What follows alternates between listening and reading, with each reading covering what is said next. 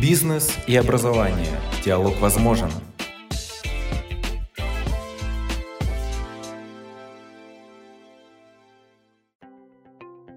Добрый день. Это подкаст Национального агентства развития квалификации и тема сегодняшней дискуссии Soft Skills – эффективные практики, их развития и оценки. Сегодня обсуждаем, какие компетенции помогают карьере – Почему общие компетенции называют навыками будущего? Как формировать и развивать общие компетенции? Какие практики, их оценки существуют? Беседу ведут Алла Факторович, заместитель генерального директора Национального агентства развития квалификации и Дмитрий Гужеля, руководитель Департамента методологии и оценки президентской платформы «Россия – страна возможностей». Но на самом деле, когда мы подходили к этой теме, мы поставили для себя очень три очевидные простые вопросы.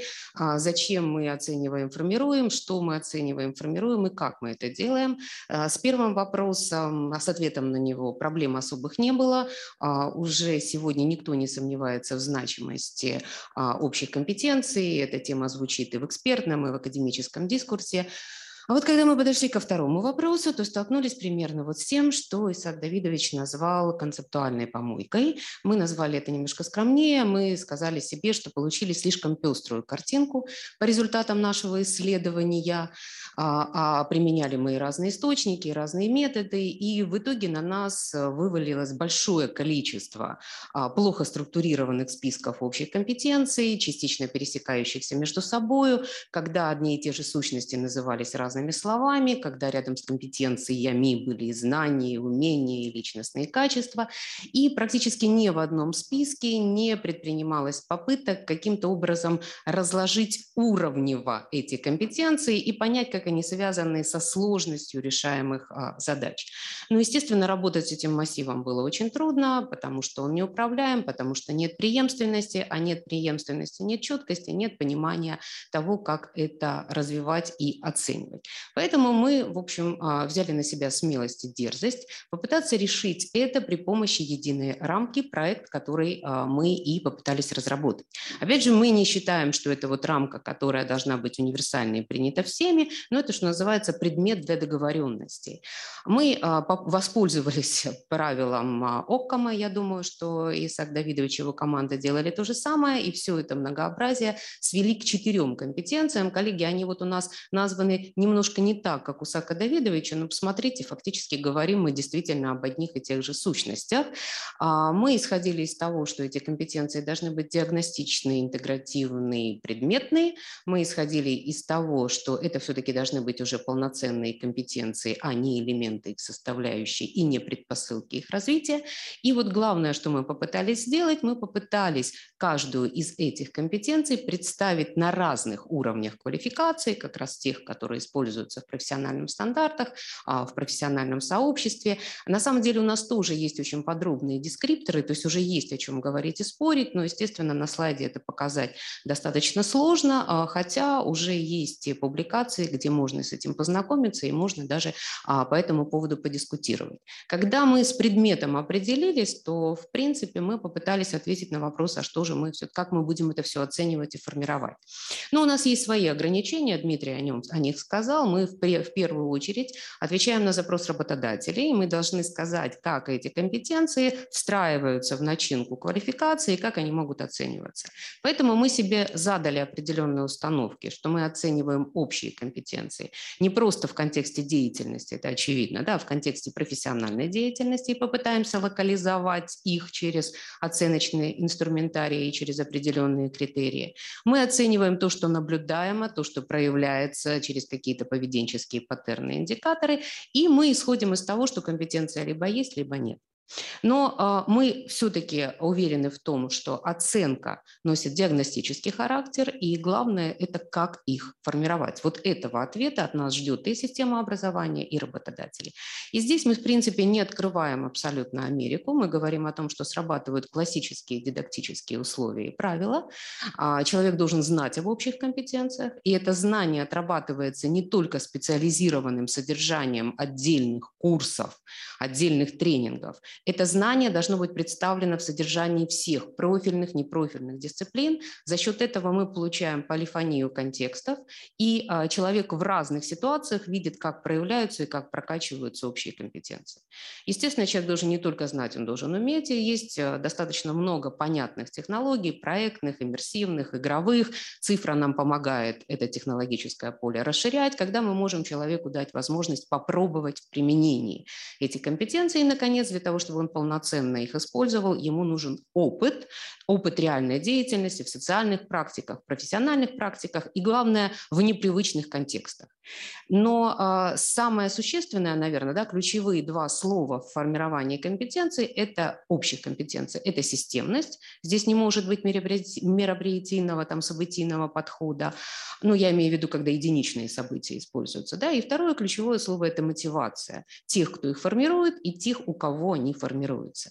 И вот заложив как э, такую планку, как лекала, этот системный подход, мы и провели свой конкурс лучших практик а, формирования и оценки общих а, компетенций. Он а, буквально 10 дней назад был завершен и были подведены итоги. Вот Дмитрий Юрьевич как раз был в жюри. И вот эти три победителя, которые поименованы на слайде, это как раз те, кому удается уже применять системный подход и к формированию, и к оценке компетенций.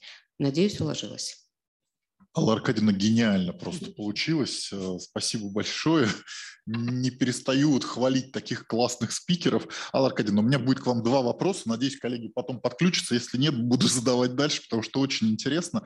Слушайте, вот э, тот труд, который вы делаете, он же колоссальный. Вот он много очень по времени. Ну, вот как бы, наверное, первая часть первого вопроса, сколько по времени у вас э, вот ушло на то, чтобы сформировать эту рамку, и сколько еще предполагается. И вот как бы, собственно, сам первый вопрос, не устаревают ли эти компетенции? Вот, вот, ну, для меня вот это важная история, потому что а, сейчас на рынке, и вы это знаете, все коллеги знают, очень любят спекулировать на том, что вот только сейчас компетенции будущего, а раньше такого не было, а сейчас надо вперед, в мир. Хотя вот мы с Исаак Давыдовичем там и с вами, Аркадьевна, обсуждали, что как бы тут есть такая спорность. В общем, сколько потратили, сколько планируется, это вот все первый вопрос, и не устаревают ли? Вот как вот? А, ну, если по-честному, да, то, наверное, уже лет 20 занимаю, ну не 20, 16, как а, только начинались подступы к новым образовательным стандартам, и когда мы впервые в них стали формулировать общие, универсальные, там, общекультурные, уже тогда это вопрос, этот вопрос возник, так что бэкграунд есть.